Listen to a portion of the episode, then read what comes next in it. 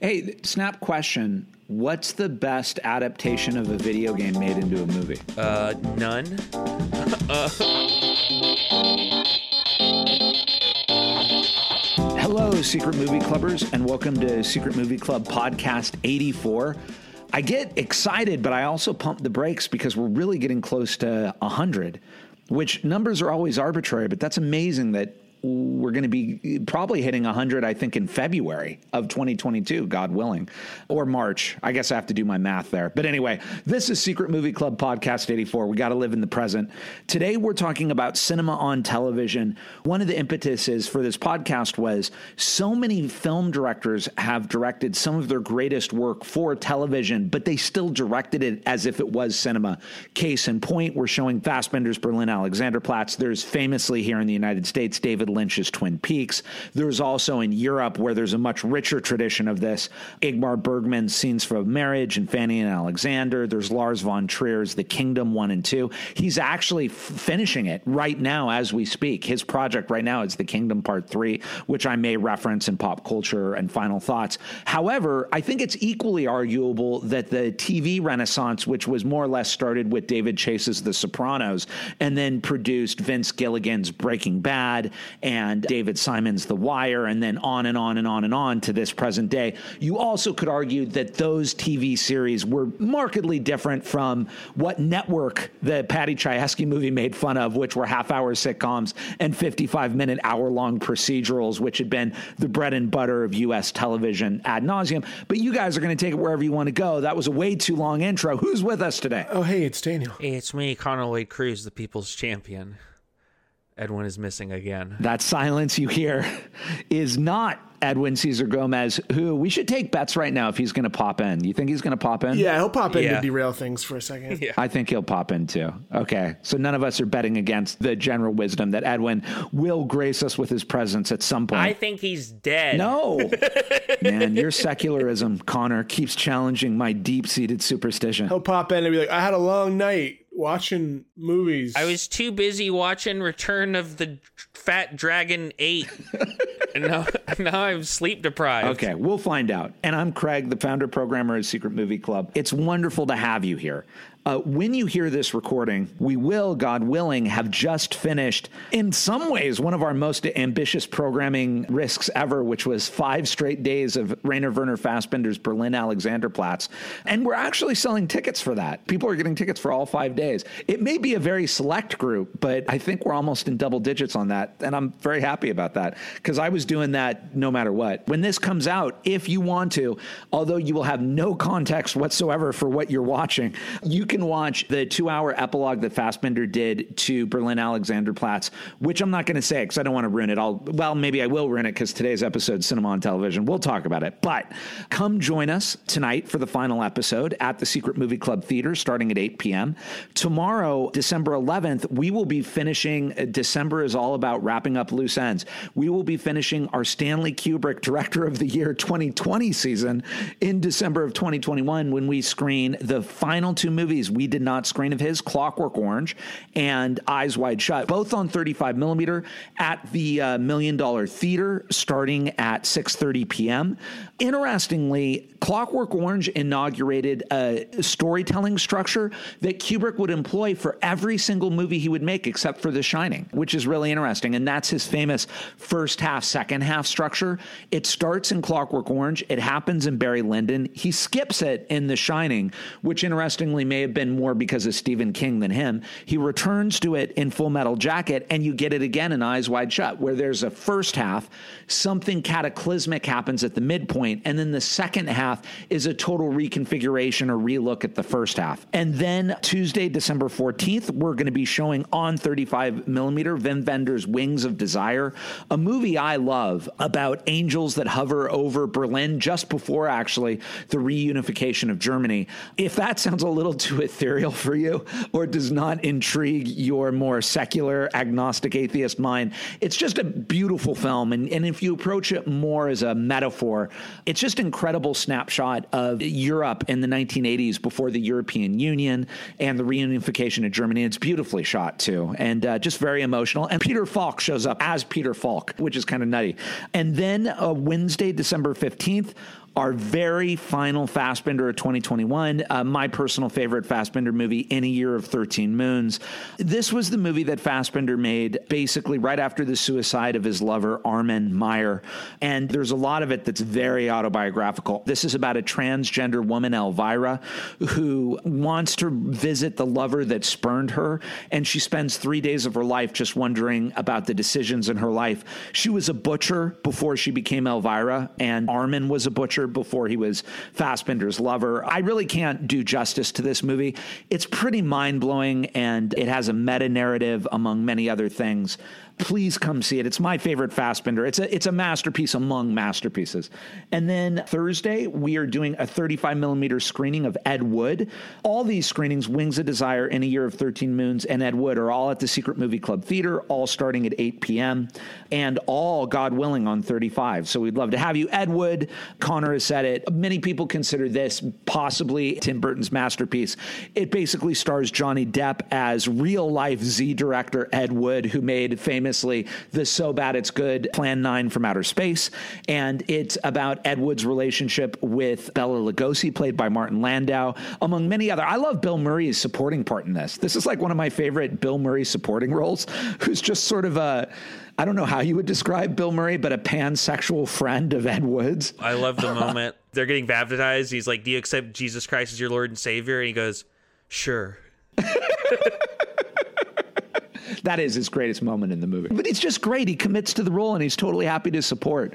And I think it's it's just another reason why I love Bill Murray. But there's so many people in here, including an encounter with Orson Welles, which is pretty hilarious too.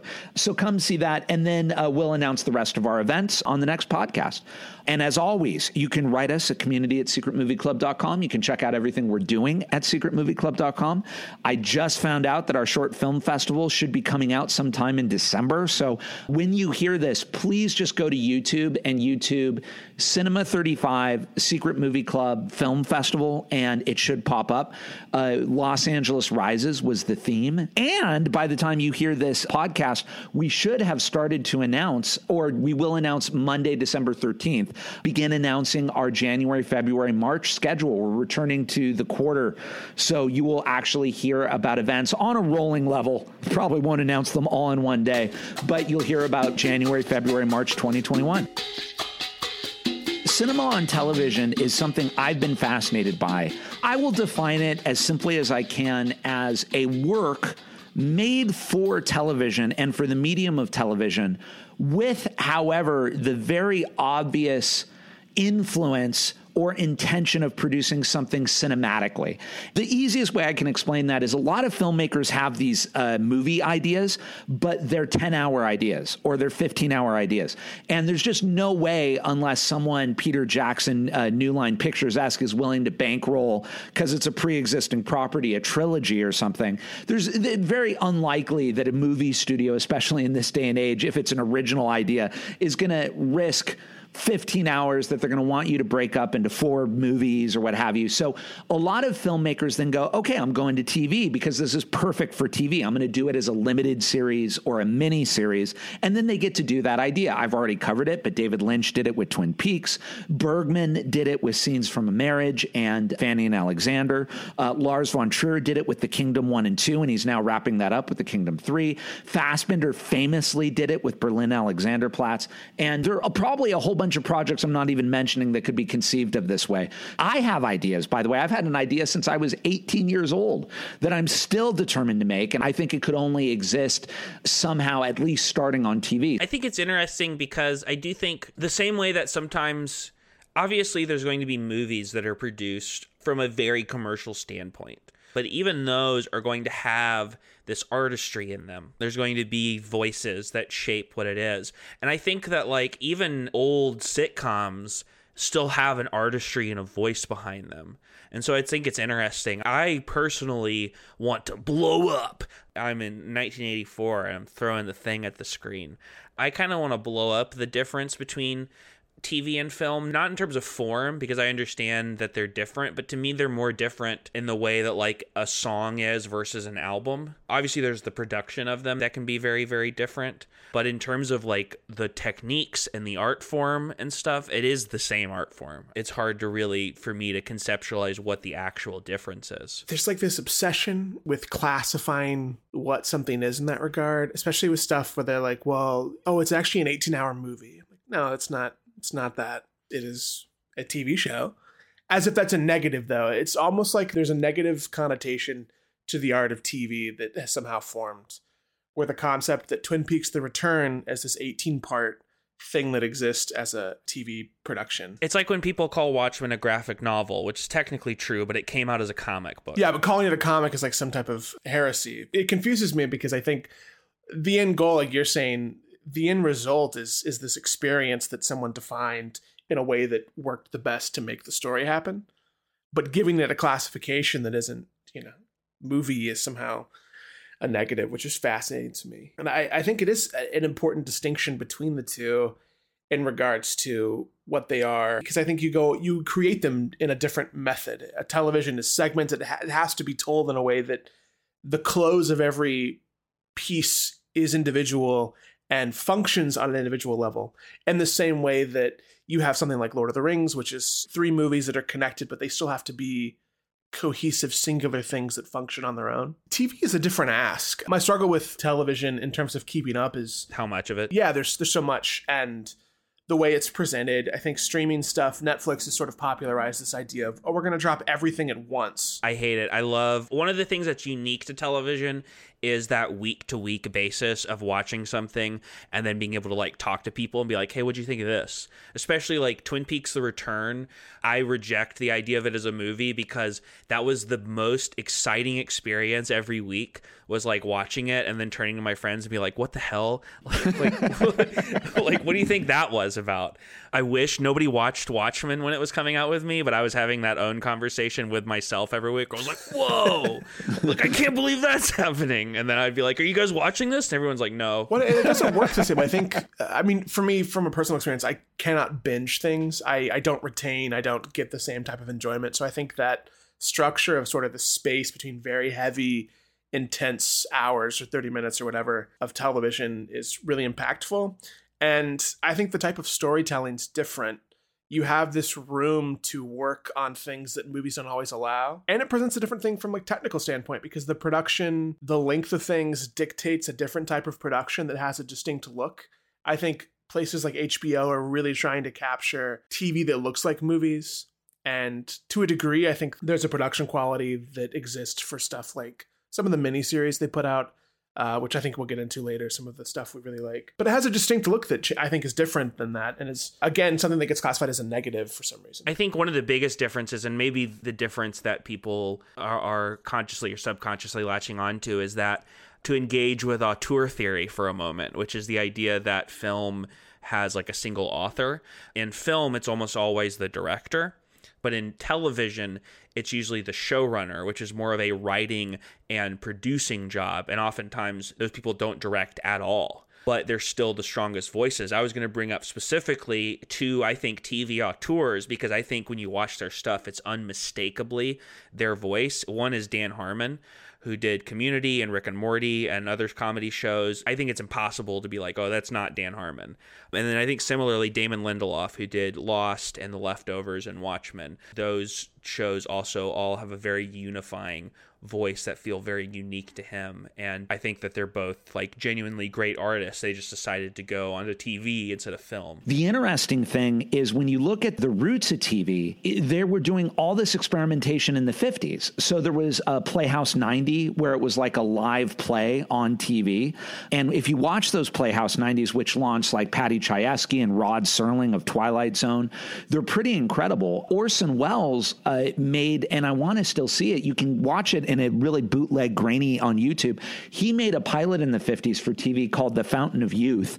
And to your point, he wasn't interested in making a movie. He wanted to use the medium of T V and figure out, because he was just this restless experimenter, what is T V and what, what how can I use that medium to do something exciting? And I would point forward to what you guys are saying too. I love television, and I, I actually really appreciate Daniel making the point he did, because I am guilty of forgetting and not acknowledging just how important and how vital and how much great work has come out of T V, because I'm so movie oriented. And so maybe even in framing this podcast, I needed to do a little reexamining, because, for instance, one of my favorite things ever is Aqua Teen Hunger Force on Cartoon Network's Adult Swim. And when Adult Swim came out and offered these adult five to ten minute cartoons that were just the height of absurdity that really could only exist between eleven thirty p.m. and twelve a.m. for a very select audience that loved what the F is this. And did you guys watch when Adult Swim started doing those commercials that they wouldn't tell you were commercials? And they were like, something was wrong about them, and they turned out to be really disturbing short films. But they initially seemed like, I don't know if you guys saw the one that was about an, an anti-depression medication, and you were like, what, is this even funny? Where the mom seemed to have a psychotic break. And then there was my, my favorite one, which I love. Did you guys see Too Many Cooks? Oh yeah. And Too Many Cooks was, for people who don't know, and you should YouTube this, Too Many Cooks was what appeared to be the beginning of a sitcom called Too Many Cooks. And it had a really catchy, and you were like, oh, I never heard of this. Is this something new? But the intro never ended. It just kept going, and suddenly it kept going, and it kept going. And then it too devolved into a serial killer storyline, which then devolved into an existential story about like living forever or the afterworld, or you couldn't really figure out what it was saying. Aqua Teen Hunger Force, specifically Dave Willis, is the sort of main voice behind that. Literally one of the voices on the show, but the creator, and he's created other shows, including Your Pretty Face is Going to Hell. Aqua Teen Hunger Force was this thing when I was in college. My sister introduced me to it, that it seems to be about what would be a McDonald's Happy Meal, essentially. So a codependent frylock who's like a box of fries, who's maybe the most responsible, but you don't know because he seems to do a horrible job at it. Shake, Master Shake. It's kind of like super ego, ego, and id. And then Master Shake is just constantly getting them into trouble. And then Meatwad, who seems to be an uncooked burger patty, who can change himself into essentially three forms. They all live in a house in New Jersey, and next door is their New Jersey neighbor Carl, who's like constantly consuming porn and obsessed with monster cars. And every episode is ostensibly about a monster. They never solve anything. They constantly bicker amongst each other. And then it's just absurdity. And when I saw it, I was like, this is the most brilliant thing I've ever seen. And I would try to show it to other people, and other people would be like, what is the point of this show? And I'm like, that's the point. And they were like, w- I don't get it. And I was like, I don't know how to explain it to you. So anyway, I'm not really, and I never have been, a huge T V consumer. If I have any free time, I do choose movies. And the thing that I've said, and this is totally subjective, I'm also not a video game player as much as I love video games, because I realized in my early twenties, I had a personality that if I kept playing video games, I won't get anything done because I have to beat them. I just, I'm very like goal oriented. And so uh, I was like, I have to stop, because I would literally make up excuses why I had to tank thirty hours of my week to beating like Ocarina of Time or whatever. And so I was like, I, I can't do this. And so I think because of, of me and the, the limitations I put on myself in this short existence, I love consuming movies that are ninety minutes to three and a half, four hours, because I consume them. There's a beginning, middle, and end. I can go do other things. I can come back and consume. It's also a kind of storytelling that I like. The one time that I really engaged with the Renaissance was I watched The Wire. Also, too, I think I've told you guys this, I also don't like being elitist. I hate that. What I did was I watched David Simon's The Wire because, you know, whatever. And now The Wire is sort of old news. I mean, so much T V has come out of it since then. But people were talking about how The Wire was the best, or one of the best. And a lot of people, because I love, I love novels, a lot of people were saying, well, Craig, because you love novels, the most novelistic is The Wire. It's like Dostoevsky or Tolstoy. But what's great is it's about systems in Baltimore. And, and I know everyone knows this, so I'll make it real quick. The Wire is basically about the drug war in Baltimore, and it's five seasons. And David Simon, the showrunner, had to fight, I think, after the first two seasons to keep it on. And every season would focus on a different system. So the first season essentially focuses on the police force. The second season focuses on dock workers, interestingly. The third season focuses on, I believe, like, I want to remember this right, but the third season is when they try to create a sort of uh, law-free zone like Amsterdam, essentially, where they can get everybody who does drugs to just go there so it doesn't affect the rest of the city. Season four dealt with teachers and education, ostensibly. And I think season three may have also dealt with politics and a mayoral race. And then season five essentially dealt with journalism. And I loved it. It was brilliant. There are things in that, actors in that, storylines in that, scenes from that. This is where Idris Elba, Idris Elba basically rose to power as Stringer Bell. And it was also this thing where things would happen in it that I know you guys are going to laugh at because you've watched so much T V, but things would happen in it. Like, I remember this thing, which I won't talk about, but this thing happened, I think, at the end of season three, where you were like, I thought this guy was supposed to be our main character. And then suddenly he was just iced, but he was killed in a way that was so great and really brought together, you were like, oh, all bets are off. And this is how it would be. Someone you thought was a main character. I mean, that's life. That's the drug war. And then people you thought were really minor characters would suddenly come to the fore, and you're like, ah, that's life too. So I love that. But for me, I have like one T V idea that's a sitcom idea that I would be totally happy to have go on forever, as long as it was funny, you know? And I have another idea that's kind of like an Aqua Teen Hunger Force idea that I think works best as ten-minute chunks, fifteen-minute chunks. And that idea I would love to do as long as people would let me do it. Other than that, though, most of my ideas are uh, movie ideas, because the thing that I find frustrating in the T V form is if your show is a success, you have to keep it going, I feel. And if you had, you were like, this is really where my idea ended, but the network is throwing you tons of money. And they're like, but if you sign for three more years, you're going to make a hundred million dollars. And even in The Wire, I found myself looking back at that sixty hours of television or whatever. Some things have really faded and other things are vibrant. I understand what you're saying. I would say one, especially as someone who likes a lot of more like genre blockbustery stuff, I think that that idea of forced continuization is sort of a risk in movies as well. And so I don't think there's a difference there. I think the bigger thing might be is that at a certain point, you do have to start like choosing, like you've seen the show before. So you're like, oh, I'm not going to watch season four of Community again. I don't need to watch that. I'm just going to watch these seasons, because I, I understand what you mean, where when you have so much of something, it does start to dilute everything, because if you feel like you have that obligation to view it as a whole. But I don't know, like there are still like pieces of Community or something that are like, even though that's a show that definitely had like a weird double life where it had like three progressively more Frankensteined versions of itself until it finally got canceled. But there are stuff in those first couple seasons and even stuff in later seasons that I still think is like top tier comedy sitcom like ideas about that kind of stuff. I my favorite sitcom of all time is Cheers. But I'm also a huge fan, and, I, you know, this is no hot take. I'm also a huge fan of I Love Lucy, actually, and other sitcoms. And like you said, Connor, I never feel an obligation to watch the entire thing, because many sitcoms are structured so you can watch the episodes and just kind of dive in and dive out. And, and there are certain Cheers episodes that I'm obsessed with, that I that I revisit. That's actually a good, a good point, is I, I tend to oftentimes, I think Dan Harmon and Damon Lindelof both do this, even if Damon Lindelof's stuff that he does is usually like bigger overarching stories, is I, I tend to prefer T V that knows it's T V, with the weird exception of The Return, which is its own kind of beast. I tend to get go crazy when watching stuff like Game of Thrones, where it's just like a lot of check-ins, where it's like, here's five minutes with this character. We've marked off the box. We've seen it. As opposed to, like, again, to pump up my boy Damon, you know, you watch like The Leftovers or Watchmen or Lost, originated this, and you'll have episodes where the person you think is the main character basically isn't in it because it's focusing on the secondary character. And I think that's like a strength that T V has that so few shows utilize. And it kind of drives me nuts, because why wouldn't you utilize it? If you're doing an ensemble show, why wouldn't you use the T V format to have more structured, specific stories about different characters? But nobody does it, except for Damon Lindelof and maybe somebody else I'm forgetting. So since we're talking about some kind of hybrid here, that's a, you know, we're Secret Movie Club and we're talking about movies and T V in this.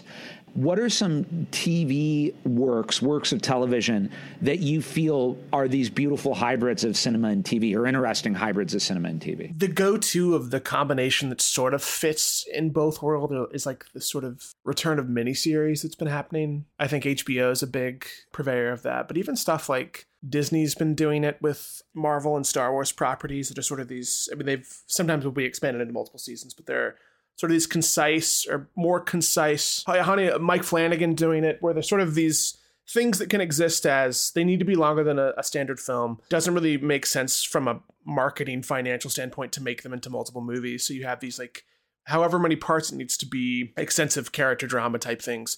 I think Haunting of Hill House, Bly Manor, and Midnight Mass fall into that, that are taking Flanagan's work in film, but conveying it into a long form that feels like it's earned every minute of it. My issue with a lot of, of long form T V stuff is often like fluff, where I feel like they've added stuff. I think Connor was nailing it, where you just feel like you're checking in with stuff, or you just have these moments where like, why am I, what is this doing for me? Not necessarily for the plot, but am I getting anything out of the character work here to quantify the existence of this? I remember the old Netflix Marvel shows, they talk about how it was like thirteen hours, thirteen episodes, and they would write them like they would superimpose a three act structure on the entire thirteen episodes. And it's like, that's such a bad idea. And it sucked because the few times that those shows would do more like singular episodes, they would sing because the casting was so good and the aesthetics were really solid. But then it would just be so much just middle. It's like thirteen hours, two hours of story. But there's stuff like Chernobyl from a few years ago was five parts and really felt like it was this, it needed every moment of that. And I do think there's an interesting thing, whereas older T V, network T V required a specific time, you know, twenty-two minutes for a thirty minute show, forty-four minutes for an hour show. And they had to fit every episode in that mold, which I think is an interesting logistical thing creatively, because you really have to make sure that you're going to hit these things for this to focus. But a lot of newer stuff on streaming doesn't have that requirement anymore, so a show can sort of ebb and flow to fit the story that it's telling per episode, which I, I kind of like. You know, you'll get something like, you'll get a thirty-three minute episode sometimes, but sometimes it's forty-seven because it needed a little bit more time to sort of tell its story. I've seen that where it's been a bad thing. I remember the last season of Community was on Yahoo. And so the, the episodes of that were like twenty-five to thirty minutes. And I was always like, this is too long. like, like this isn't tight enough. It's the same thing where you think about like from a budget, how it restricts, how it can be a really beautiful thing or a really like the original Star Wars versus the prequels. I also think, as just a quick aside, I think every time a great show is out and it has like a bottle episode and people are like, what a stupid episode, I always feel like I'm on the other end of like, oh, that was a, what a lovely moment to stop this like forward progression of plot to spend some time in character. I think a lot about the episode The Fly in Breaking Bad, which is just the two main characters cooking meth in this underground lab trying to kill a fly.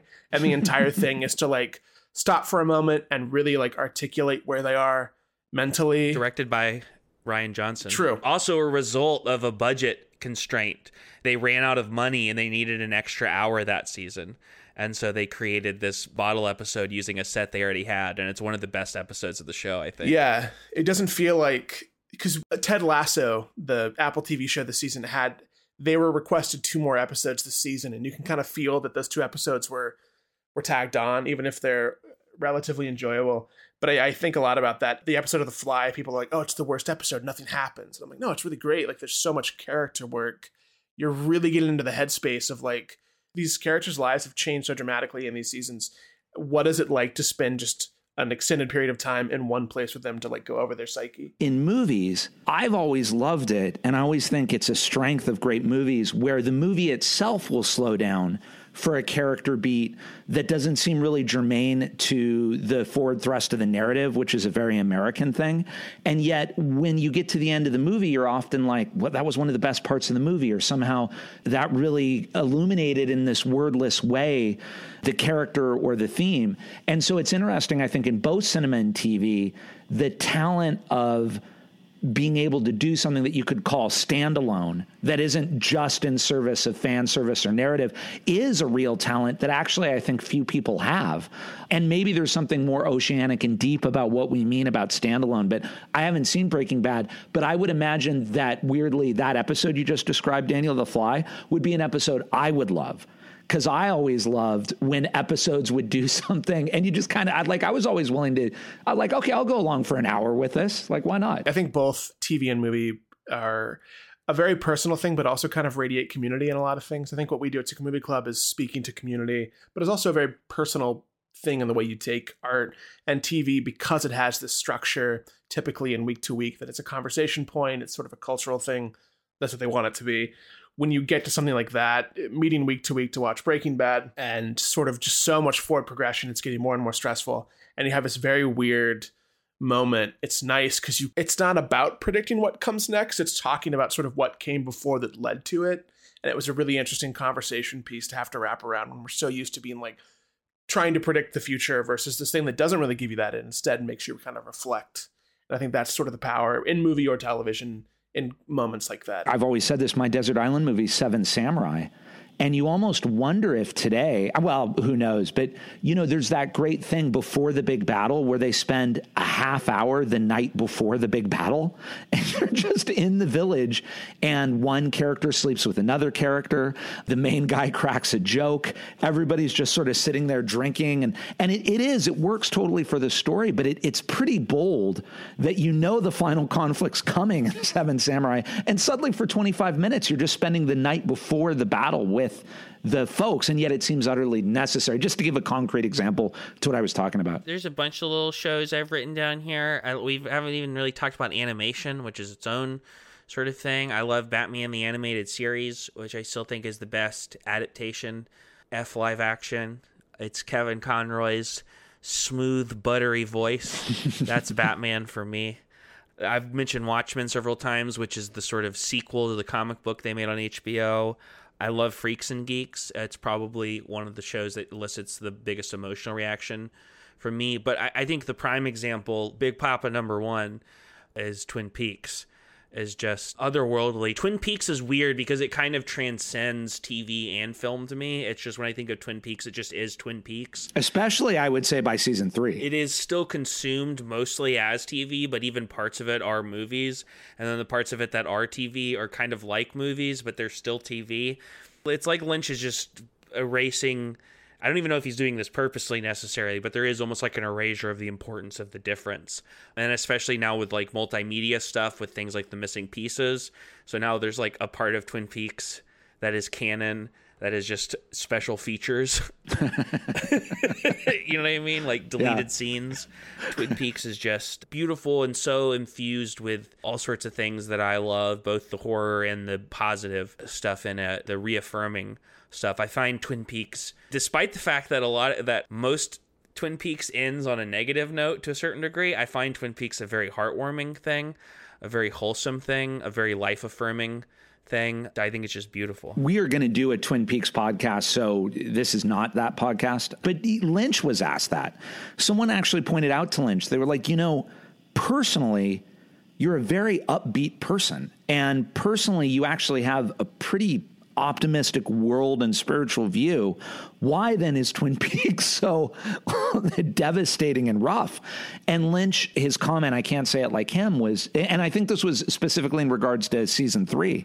And I think he was saying, well, there's sort of a balance there. You know, if I'm this way, this way, that balance comes out in the expression this way. And he said it much better than I did. But I mean, like you said, Connor, I approached Twin Peaks with a feeling of joy, even though it deals with the darkest thematics you could possibly deal with. It is a weird, odd bird. And and I agree, you used that great word last time, but it is, however you pronounce this, sui generis. And I'm also, I'm on team, to me, all of Twin Peaks is my favorite. I know that's a controversial take. I don't actually think that to a certain degree, but I take the good with the bad. Uh, are you talking about like the second half of season two? Yeah, Twin Peaks to me is just as much episode eight and the pilot and the first introduction to the Red Room as it is Civil War Ben. Civil War Ben is intrinsically in the D N A of Twin Peaks. Even the alien cave? Even the alien cave. I like oh, the alien wow. cave more than I like Civil War Ben. Alien cave's kind of cool. And they weave it into season three, weirdly. They found a way to weave in alien cave where I was like, oh, whoa. It's all important. They didn't find a way to leave Civil War Ben into season three, unfortunately. Other than his return, other than he came back. But he was already, I think by the end of season two, he's in his like weird, um, he's like really into fitness and stuff and like saving the environment. I can't completely remember, but I know what you're talking about. Civil War yeah. Ben was, and there was that whole season two thing where James goes and is the servant of some hot rich woman. That's the worst stuff. Yeah, and you're like, what? Why are we here? Civil War Ben at least has like a, for people who don't know, in season two of Twin Peaks, they kind of resolved everything because the network made them and David Lynch left. And so the show is kind of in a tailspin and they start doing things with characters that are really stupid. And one of the stupidest is one of the characters, Ben Horn, this kind of like wealthy capitalist sort of character. I don't know if he bonks his head or if he just wakes up and he, he suddenly thinks he's like uh, Robert E. Lee, right? He's like like a major general in the Civil War for the South specifically. And it becomes like a weird Wizard of Oz thing, sort of. It's terrible, but it's terrible in a way I find very charming and funny. I love Ingmar Bergman's Scenes from a Marriage, which they just remade with Oscar Isaac and Jessica Chastain, and I didn't see, but because Bergman specifically used a five episode structure and every episode is an hour and it's a, a scene or a chapter in the life of this marriage. And I thought, wow, this is both a great filmic structure and a great T V structure. And I've told the story before about Bergman being so delighted because by episode three or four or five, he said he would look out of his apartment in Stockholm or something and no one would be out on the street because they were watching Scenes from a Marriage. I also just want to plug here, and I can't wait for it, Lars von Trier's The Kingdom, parts one and two. Have you guys ever seen The Kingdom? Oh, it's so good. Interestingly, Connor, von Trier did The Kingdom because his mind was blown by Twin Peaks. So he watched Twin Peaks in nineteen ninety and he was like, David Lynch is a god. And then he came up with the idea with his writing partner for The Kingdom, which was so choice and juicy and pulpy. But the premise of The Kingdom is, and it's this Danish miniseries, each season is five hours, I believe. Each season's five episodes. And the premise is Denmark's major hospital is built on an ancient burial ground. And And what happens in every season is these supernatural things happen in the hospital. The opener of season one is dynamite, where these two orderlies are like three in the morning talking. And one orderly says, this thing happens at three a.m. every morning. This is the opening scene. And he says this ambulance, this nineteen fifties ambulance shows up outside that door with soaped windows and you can't see inside it. And then it disappears. And the new orderly's like, yeah, yeah, yeah. And then suddenly the ambulance shows up outside the doors. And it's, you're like, oh man, we're like not even three minutes into this series. This is great. And then Udo Kier is in it and all this supernatural stuff happens. It's great. And then season one ended on a cliffhanger, which is something that T V can do great unless you're doing a trilogy in, in movies. And so it ends on this cliffhanger and you're like, what? And then they made season two, maybe a year or two later. All the characters came back. It's even more fascinating. And then season two ended on a major cliffhanger. And then what happened, unfortunately, was the two leads who were both in their sixties, I believe, their sixties, seventies. It was this thing where the woman represented good and the man sort of represented bad. That's a little overly simplistic, but they both passed away. And so von Trier basically said, I think I have to put this on the shelf because I had season three written, but what can I do? They they passed. And then he saw Twin Peaks, The Return, and he saw how David he saw how David Lynch dealt with Bob, and who was this great actor who had passed. And um, Michael Ontkean also, who who is the co-lead in the original show and was still alive but too sick, I think, or didn't want retired, like Rick Moranis. And um, Jack Nance, even though Jack was always a side character, had passed away. I think Piper Laurie had passed away or wasn't able to work. There were a few other pretty significant portions. And Lynch, you know, one of Lynch's strengths is adapting. And so Lynch adapted and made this this crazy thing. So now Von Trier is doing it, and I can't wait to see it, uh, season three. What I so love about Orson Welles, among many things, is that Welles, despite how people may conceive of him as this guy who made Citizen Kane, Welles was a restless experimenter. And if you've never seen, have you guys seen F is for Fake? It's his documentary, but what he did was he kind of came up with this essay documentary form where he said, I'm going to take the documentary, but I'm going to also turn it into this essay where some of it's fiction, some of it's documentary, some of it's found footage, some of it's new footage. And he created this totally new form. And Welles said he was really bummed out that F is for Fake didn't really make a lot of money because he thought he had discovered the form he would make for the rest of his life. And then he discovered no one wanted to see those movies. And he was like, oh, man. It almost sounds like it's like a video essay, like on YouTube now. That is exactly what it is. And he invented it or did a version of it fifty years before it was relevant, forty years before it was relevant. And that's that was always Wells's curse, was his brilliance, was always just being way ahead of everybody else. But I think what I say there is that what Welles would do, and maybe what Connor, you're saying, what Lynch would do, is they would say, what's the medium I'm working in? What are the native strengths of this medium? What could I do different than what's been done before? And how can I innovate and experiment with this medium? And I hope that I would approach cinema on television the same way. That's how I, not shoehorning a movie into a T V thing or shoehorning T V into a movie thing. Quit obsessing over the classification. Write the story that you want to write and pick the format that it fits. As if we can just go get things made. But in the context of how we obsess over it, I think each form has a unique way of storytelling that benefits, in the best cases, benefits it's the way it's told. And watch your great T V, watch your great movies. They can both be great. They don't have to be the other thing around each other. I don't get why we care so much. Hey, it's not T V. It's T V. It's T V. It's not. It's it's not T V. It's it's actually it is. T V. It is T V. That's okay. It's great. All right, moving on. Pop culture final thoughts. Who wants to lead off? I saw, I went to see Come On, Come On, the new Mike Mills movie. It's great. It's beautiful. It's about uh, Joaquin Phoenix and a very, I like Joaquin Phoenix, but understated Joaquin Phoenix is not something I have really thought about. And he is, he's very good in this. I think he's a documentary filmmaker, but he feels like a podcast audio guy. And he's, he's, creating a project about gifted children and sort of gets to, in the story, spend a lot of time with his nephew who's struggling with, his parents are struggling with some stuff. And so they sort of bond over the shared connection of the sensitivity between them. And it's it's really, it's a really beautiful film. And then I also saw Ghostbusters Afterlife. Oh, what's the review? Uh, real bad. Oh. um, it's the equivalent of, if the way you like to watch movies is with I M D B open, pointing out what actor's been in what and what things you recognize from other movies that you've seen, you're going to love this film. This film is all about, hey, remember that joke in the first movie where so-and-so got a crunch bar? Well, guess what? That crunch bar is in this movie. There's this thing that happened. I think Star Wars The Force Awakens sort of recanned A New Hope and brought in these really interesting characters and sort of this way to move the story to the new characters that was a retread, but also a fun time. I think we've somehow taken that as, oh, if we remake the original as a new property and weave in old stuff, that's what people want. And maybe it is what they want. The Lego sequel. Yeah, the Lego sequel. I hate crapping on stuff, but it was very bad. Uh, except the lead, McKenna Grace, I think her name is, she's great. I think she's got a great career ahead of her. But it is a wink-a-minute nightmare. And does that include, so then when uh, Aykroyd and Marian Hudson show up, that's not even enjoyable? The problem that it sets is because them showing up is a like this revelation moment type of thing where it's supposed to be like, wow.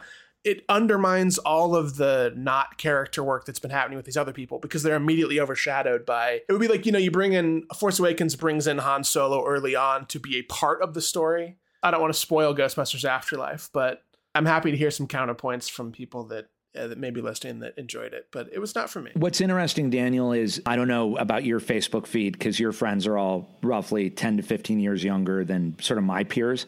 My peers all are posting about many of them how they enjoy it, but their note is always nostalgia. Their note is always, oh, you know, this was a trip back to the eighties. And and again, not to not to knock that at all. I mean, cinema is subjective and nostalgia is totally valid and a feeling I get. But it, it seems to be what you're saying, that what they enjoy is, I guess, the references or the callbacks or the nostalgia of it. It's directed by Ivan Reit- Reitman's son. I wonder how he got that job. But just the concept of like paying tribute to like your dad.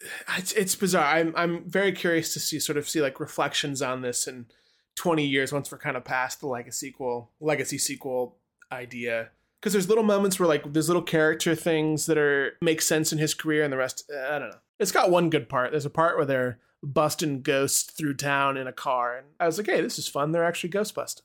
And then there's the rest of the movie. My son and my daughters, they love to dance, which makes them really happy. They totally get that from their mom, who's Latina. And it just makes, like, my son's got moves. I look, I'm like, oh, I'm so happy because I love dancing, but I dance like a chicken. I still dance. I don't care. So what we do is we'll turn on YouTube or Vivo and we'll find music videos. But interestingly, as a parent, I turned on Vivo and the first thing was an Ed Sheeran music video where he's a vampire. And I, my son has a real vivid imagination like I did. I had night terrors as a kid. And I was like, I don't need my kid. You know, I totally respect this Ed Sheeran music video and I'm all for that. So then I try to find one and I find Lizzo and we all like Lizzo.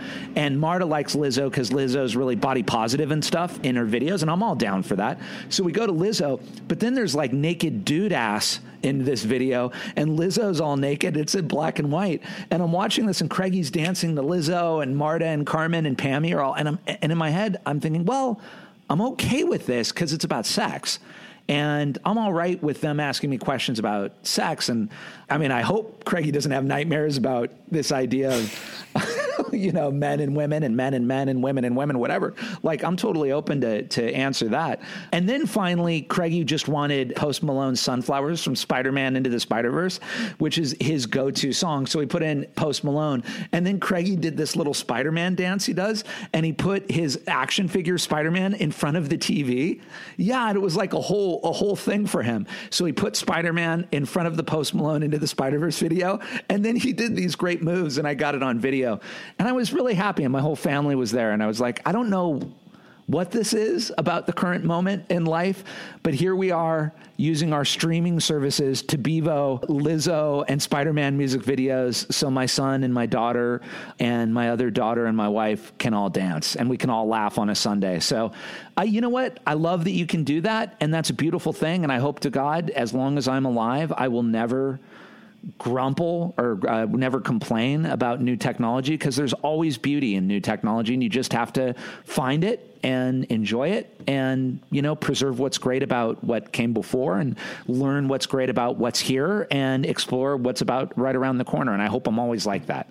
And that was a great spontaneous moment.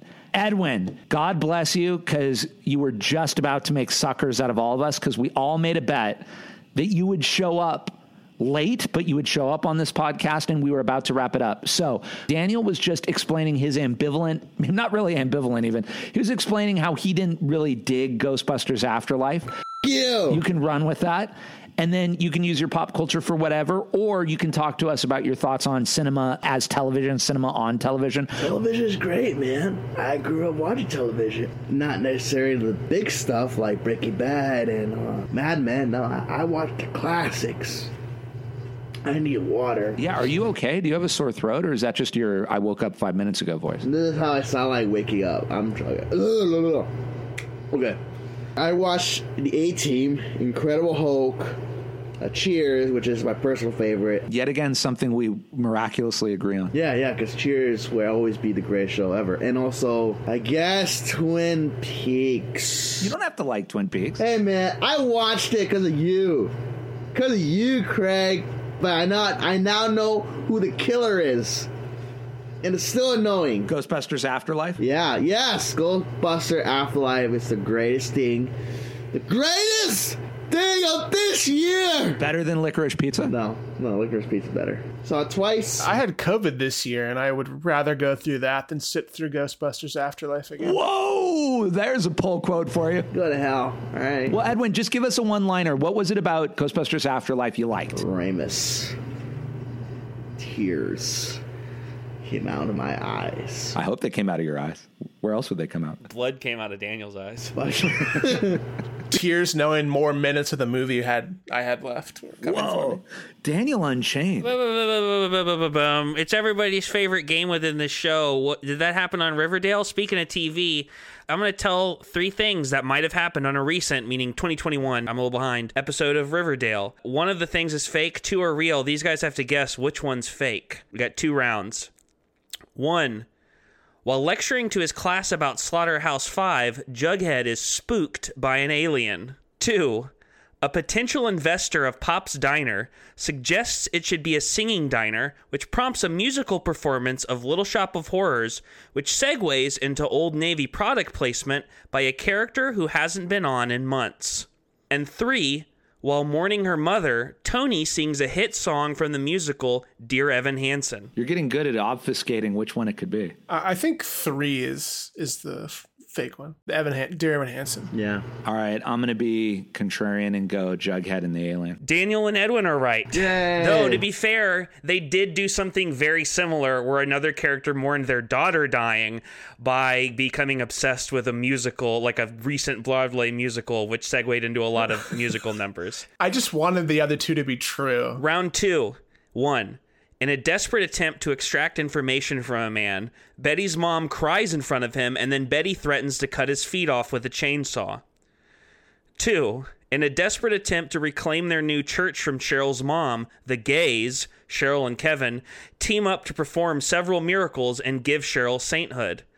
Three, in a desperate attempt to prevent her father from shutting down her jewelry store, Veronica sells a video of her and Betty performing Toxic by Britney Spears as an N F T. I'll go with one again. Uh, I'm going to go with Craig. I'm going to guess three. Daniel is once again correct. It is the N F T one that I made up, though it also sounds like something the show would do. So that's been it for everyone's favorite show than a show. I'm Connor Lloyd Cruz. You can catch me at twitch.tv slash Connor Cruz. All right, guys. Well, it was wonderful having two of you for an hour and a half and one of you for ten minutes. But Edwin, I'm very happy because you're, you're okay. I'm starting to worry about you like I'm your uncle or your father. So I'm glad you were just sleeping in late. Tonight you can see the final episode of Berlin Alexanderplatz if you want to. Although, again, I don't know. Well, you can see it. It's an amazing two hours. Then tomorrow we are doing at the Million Dollar Theater Movie Palace, uh, Clockwork Orange and Eyes Wide Shut on thirty-five millimeter. Uh, next Tuesday, Wings of Desire. Next Wednesday, the final Fassbinder, In a Year of thirteen Moons, God willing, on thirty-five millimeter. And next Thursday, Tim Burton's Ed Wood on thirty-five millimeter. You can find out about all of this on secret movie club dot com. You can write us at community at secret movie club dot com. This episode, as always, was edited by our Chief Creative Content Officer, Connor Lloyd Cruz. Secret Movie Club Podcast eighty-five. Connor had the great idea that, hey, we've been doing all these Fassbinders. He was our director of twenty twenty-one. We need to have a capper episode. And so Andrew Groves, who uh, was is a friend of mine, we met when we were going to film school at U S C. One of the nicest people you'll ever meet. I did sound on Andrew's uh, master's thesis, which was a covert feature. He made a feature film in twelve days under the aegis of doing a master's thesis, which I just thought was hardcore. And I was like, hell yeah, I'm in for that. And it was heavily influenced by Fassbinder and Godard. I was like, what is this movie about, Andrew? And he was like, have you never seen any Fassbinder? I was like, no. And that began my journey with Fassbinder. So Andrew and I are going to do the recap of the Fassbinder year. That'll be Secret Movie Club Podcast eighty-five. Thank you guys for being here. I will see you next week. Have a good week. Bye-bye. I love you, Martha, Craigie, Carmen, Pammy.